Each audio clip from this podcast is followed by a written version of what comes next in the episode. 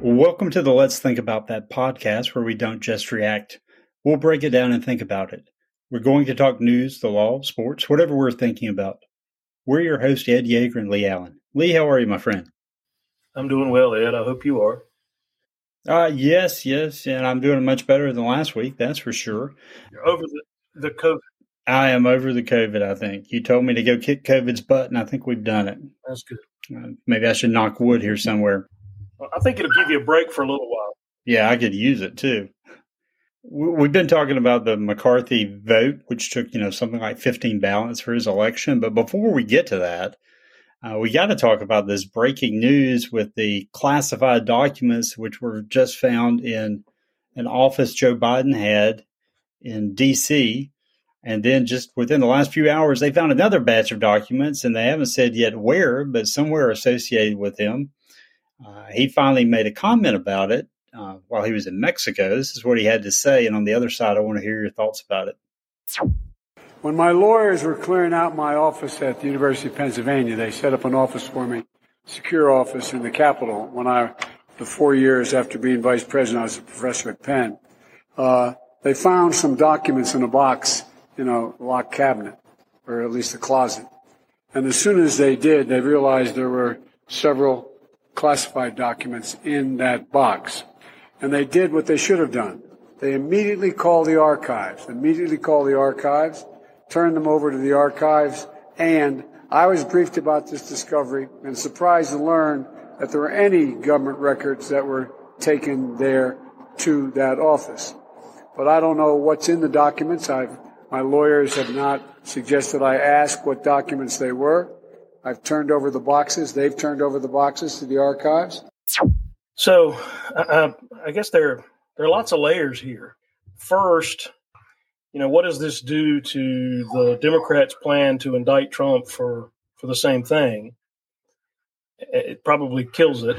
Um, of course, we have the usual Democrat stooges coming out and telling us, uh, as of yesterday even, how, how much different this was than what they accused the president, uh, President Trump, of doing, which, frankly, I don't think holds water. But but I think it raises a number of other questions, um, starting with why are lawyers packing up and moving an office? You know, these are big-time white-stocking D C lawyers um, who, I mean, there's no telling what they charge per hour. Um, so that raised the question. Uh, the other question is, you know, um, where were these documents before they were in that office? Uh, it's been a long time. It was a long time between Biden leaving the vice presidency and assuming the presidency. Uh, so where were they then? They, at some point, were housed in the Penn Biden Center, uh, which he started upon leaving the vice presidency. That's the first batch that we know about that were at the Penn Biden Center. Right. The second batch was at his, some office in D C, correct? Well, I haven't heard for sure where they were or what they okay. were. Yeah. Um, but the first batch, you know, was at the Penn Biden Center, where he he, um, he got fifty-five point, I think it's zero point four million dollars from anonymous Chinese donors to help start that center. So, you know, I guess you wonder, did did the Chinese government have access to these things? Um, and, you know, Biden in his statement sort of poo-pooed what they were, but it turns out that they're documents related to, you know, Ukraine, um, among other things, uh, which would seem to be somewhat important. And of course, as the Stooges try to distinguish the two situations, I'm reminded of their characterization back in, was it August or September, when the Mar-a-Lago was raided, that first, the Penn Biden Center hasn't been raided. All right. Um, the Biden home in Delaware hasn't been raided. The White House hasn't been raided. And the mere fact that Trump had them in his possession was deemed to be treason. So, you know, the question is, um, why does that not apply to, to the president? Um, President Biden, and what is this U S attorney? And I, I don't know, is he by chance a holdover from the Trump administration? Yeah, that's my understanding. He's a holdover from Trump. Is Merrick Garland going to brush this aside, or Is the Trump White House uh, going to set forth some orders that says make this go away? Yeah, you said the Trump White House, but I think you meant the Biden White I'm House. I'm sorry. And, uh, I, I did. Those are those are all very good questions. You know, when Biden made that statement we played a moment ago, he said several things that were wrong. First, he said they were in a secure facility. This was not a secure facility. They were in a cabinet or a closet somewhere, and maybe there was a lock on the door, but that's not what's considered proper security for top secret S C I documents. He also said that he was a professor, a minor point, but that's just another one of his lies because he was never a professor at the University of Pennsylvania. The other part of this, which I think raises serious questions, is the timing of it. They found this, this first batch of documents. They were found by the lawyers on November second, almost a week before the election. And yet it's just coming out now, and that seems pretty suspicious. And then lastly, you know, Trump makes this argument that he was the president, so he could have declassified documents. And people have said, well, did you? And where's the proof of that? You know, and that's never exactly been resolved. But it is true that as president, he could have declassified anything at any time that he wanted to. Biden wasn't vice president when he had these documents. He did not have that same authority. He does not have that same defense. You know, the, the thing, too, about that is there's some case law, as I understand it, that says the mere fact that the president of the United States has classified documents outside of a secured facility means that he has de facto declassified them. You know, he doesn't have to do anything else. Um, so you, you raise a very good point there. But the, the, the, getting back to the to the point about him claiming to be a professor, and of course you're right, he was not. He said that before, but he was making like eight or nine hundred thousand dollars a year from the Penn Biden Center. Um, and you wonder, you know, all these funds that were raised, as we mentioned, the, from the Chinese and from others potentially, is this just another scheme to launder money to put into the Biden family coffers? And was there a quid pro, pro quo here? And perhaps it was having a look at some documents they otherwise would not be allowed to see. I don't know. And of course, let's be honest, there's, there's no evidence of this, but there's certainly questions about how much money has gone from whether it's the Ukrainians or the the Chinese to Biden and to his family. And as you point out, this center, which no one has been able to point out what they actually did, raised huge amounts of money from the Chinese.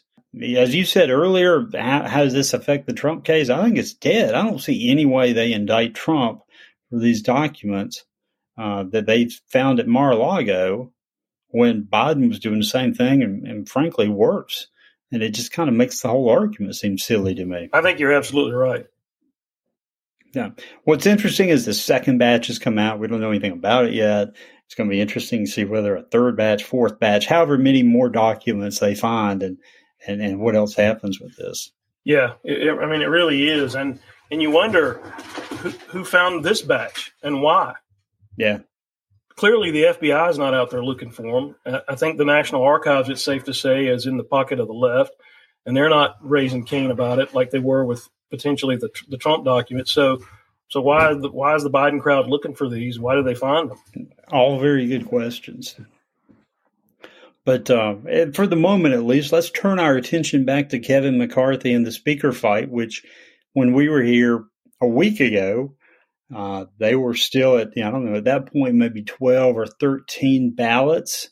And we were speculating on what was going to happen. He actually got elected a few hours after we recorded last week's podcast. Uh, one of the first things in his speech after accepting the speakership, just this, here's just a little bit of audio from that speech where he talked about they would repeal funding for I R S agents because uh, the government should work for the people and not against the people. I know the night is late, but when we come back, our very first bill will repeal the funding for eighty-seven thousand new I R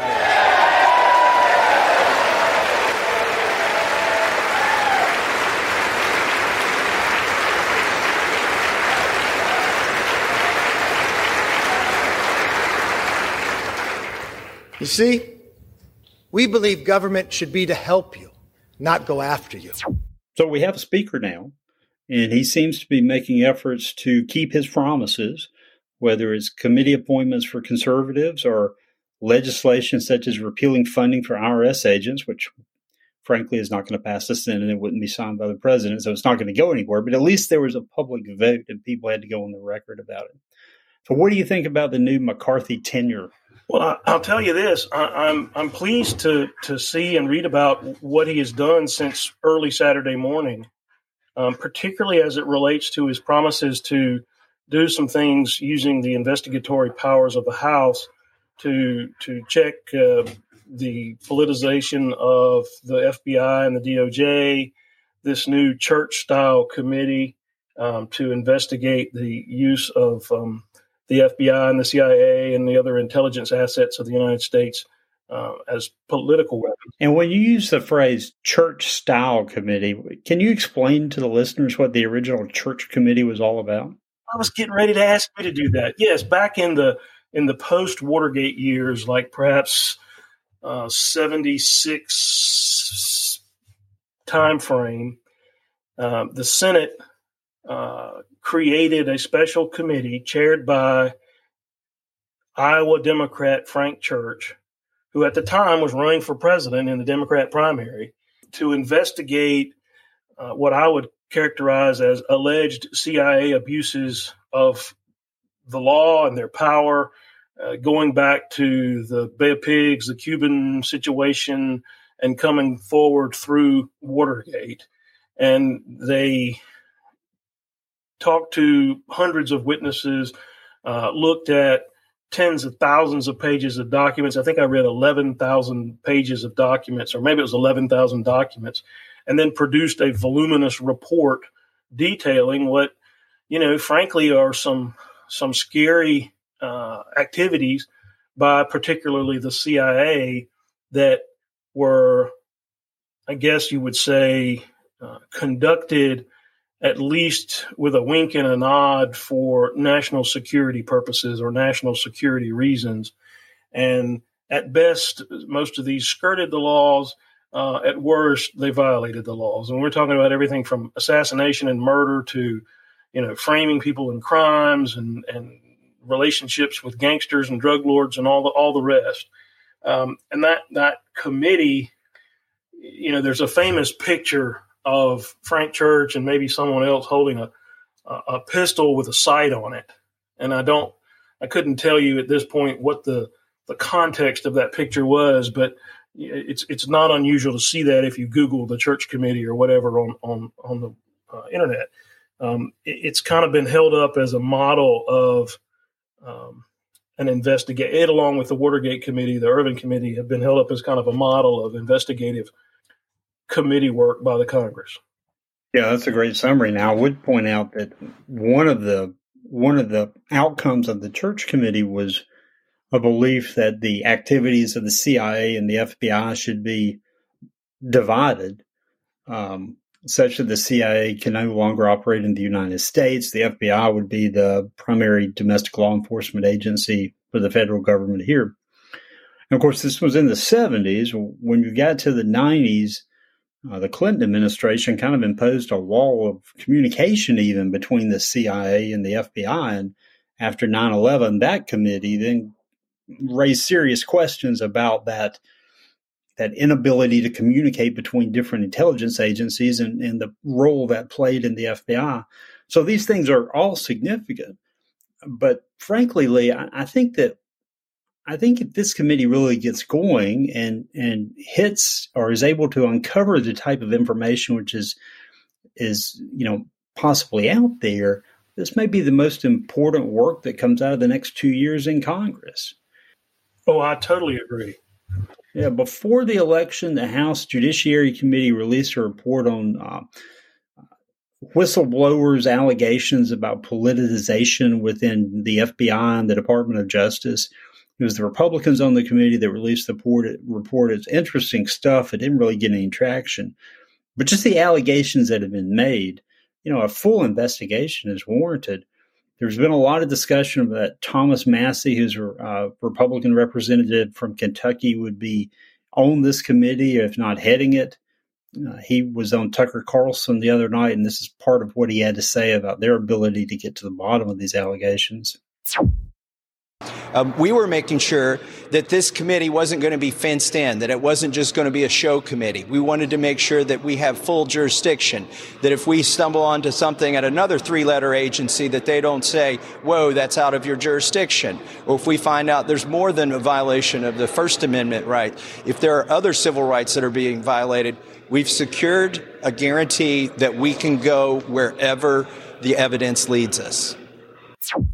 Yeah, and and Massie is um he's the most competent um, individual in my opinion, and and is and is um he's able to bridge um, that gap to the extent it still exists, and it probably does, between the what some call the MAGA Republicans and then the, the you know the, the traditional more traditional Republicans. As I understand it, he is not a member of the Freedom Caucus, but maintains a very good relationship with those members of that caucus, and there's a lot of trust between him and, and them. Part of what Massie said that I didn't include in that audio was that a lot of the work they're going to do is going to be down in the skiff in the basement of the Capitol, so it may not be public at first, but uh, you know, I still think it's going to be fascinating to see where this thing goes and what where governmental investigations and, and House oversight hearings go over the next two years.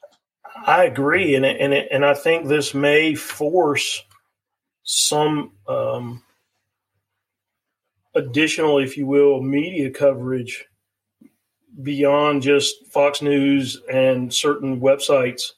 Uh, it may force the mainstream media to at least report on some of the facts that have seeped out since the, the Russiagate hoax.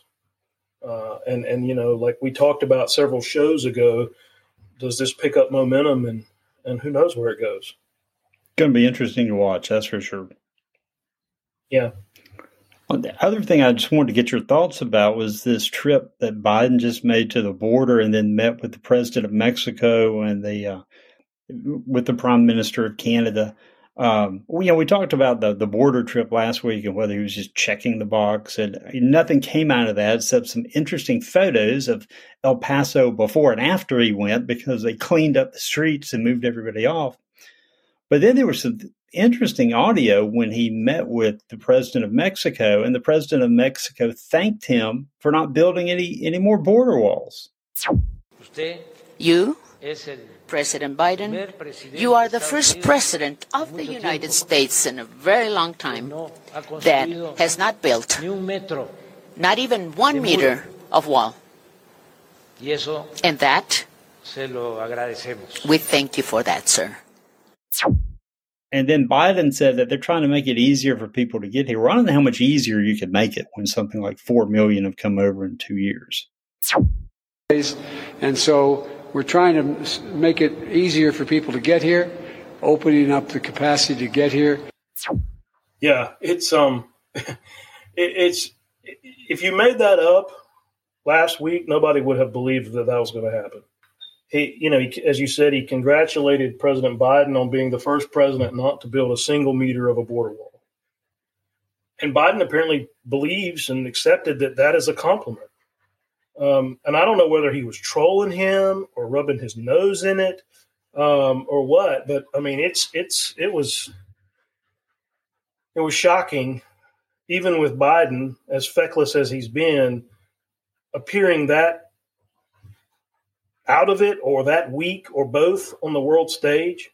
He he came up with, you know, he didn't address the border, he didn't address trafficking individuals, he didn't address Uh, fentanyl and, and the drugs coming across, but he did have some kind of some kind of um, jobs agreement that essentially will export more United uh, American jobs or, or jobs from you know United States to Mexico, which is not what we need, um, and some sort of um, deal with regard to uh, computer chips, um, and is claiming victory. Um, And like you said, the, the whole point of the trip to El Paso has been shown to be a checking the box um, mission, because they, as you said, they cleaned up El Paso and he walked around a, a parking lot, and then that was it. Well, and he actually at one point walked in front of a border wall, which apparently his administration doesn't even like. So that was a bizarre photo op. Um, but, you know, I got to mention, you just touched on this trade deal with Mexico, because if you ever wondered what Trump meant about America first, just look at what Biden did, which was the exact opposite. His idea of a good deal for America is to create opportunities for more migration from Mexico, Central America, South America into the U S, and then to help them build a chip facility there in Mexico. It's just bizarre. Why aren't we trying to build that chip facility in America? You know, I don't know the answer, but nothing good came out of this trip, uh, except more evidence of, of, you know, the uselessness of Biden engaging in trade negotiations. You, you see these comments going around the internet about today's conspiracy theory that's laughed at and mocked and ridiculed in a year, year and a half, two years will turn out to be proven true. Um, and, and so, you know, I can't help but think about that when I see the Biden administration doing these things. Um, you know, is it, is it, are we going to turn it, are we going to find that it turns out that the Ukrainians, the Russians, somebody in Mexico, Klaus Schwab, you know, whoever, do they really have some dirt on the Biden family that they're using to blackmail the United States, essentially, into doing things that are completely, uh, you know, one hundred eighty degrees uh, opposite from, from what's the right thing to do for our country. Uh, and again, people would have laughed at that two or three years ago. Um, but it, it certainly, it, it, it, it, I don't know of another explanation. And I hope I'm wrong about that, but uh, it's hard to see one. Well, the other explanation I can come up with is that he is just more of a globalist than he ever has been in his career, because he's been pushed that way by how liberal his party's gotten. And his interest in protecting America and Americans is just nil. It's just hard to get your head around. You know, and, and I, I, I, I remark or, or note that we're now some, I think it's eight months from the conviction of Uh, Jeffrey Epstein's mistress, uh, Ghislaine or Ghislaine Maxwell, for trafficking minors for sex purposes. And we still don't know who she trafficked these minors to or for. No one's been charged. No one's been named. Uh, it's just, it's just over. Interesting callback, something we have not heard about in a while. I don't expect we're going to get any updates anytime soon. Yeah, I, I'm not holding my breath. Well, what's on your radar for the next week? This second batch of um, classified documents in the in the Biden uh, vice presidency's possession. You know, whether they were in his uh, Penn Biden Center or, or his private office or, or wherever. Um, that's interesting. I, I think you're right. I mean, I wonder, is there going to be a third batch? Um So I think that's that's right up there. Um, I, I, I've been keeping an eye on our friend from the Center for Immigration Services um, and his reporting on the border, um, because it seems to be getting worse. Title forty-two, you know, at some point is likely to go away. Uh, and when it does, it's going to explode down there. I heard this morning that the rumor is that the December numbers for illegal crossings and gotaways are likely to be the highest in, in history. I think we're coming up on a release date for those. So those kind of those two things are kind of at the forefront of, uh, of of where my eye will be in the coming weeks. What about you? Well, the, the classified documents issue is the primary one, and more specifically is how the White House responds to it. Um, I just happened to catch C B S News tonight, and this was their number. Well, they, they mentioned the George Santos story, which is in itself interesting. But then before they got to that, they talked about these documents. Um, and that this was their, their first substantive story. And it was not complimentary at all. And I, I do think this is going to get some traction in the mainstream media. And frankly, it's because of the way the White House has just not been able to respond to it effectively or even sincerely. Yeah, and, and how much they played up the, the Trump situation. Yeah, they hoisted on their own petard, I guess. But um, yes. you know, I, so Indeed. I want to see how they, they try to respond to this, because I, I do think it may get some attention. Uh, you know, and, and the other thing, I guess, is, is as we mentioned before, this, this deal with Mexico and what the response is from that, because a lot of the details of that still haven't come out. Uh, that just looks like a terrible disaster to me, but, you know, we'll see if that gets any attention in the next week. And then the last thing was going to be gas stoves, because apparently the, there was going to be talk about banning gas stoves, which I don't have, but I would like to have someday.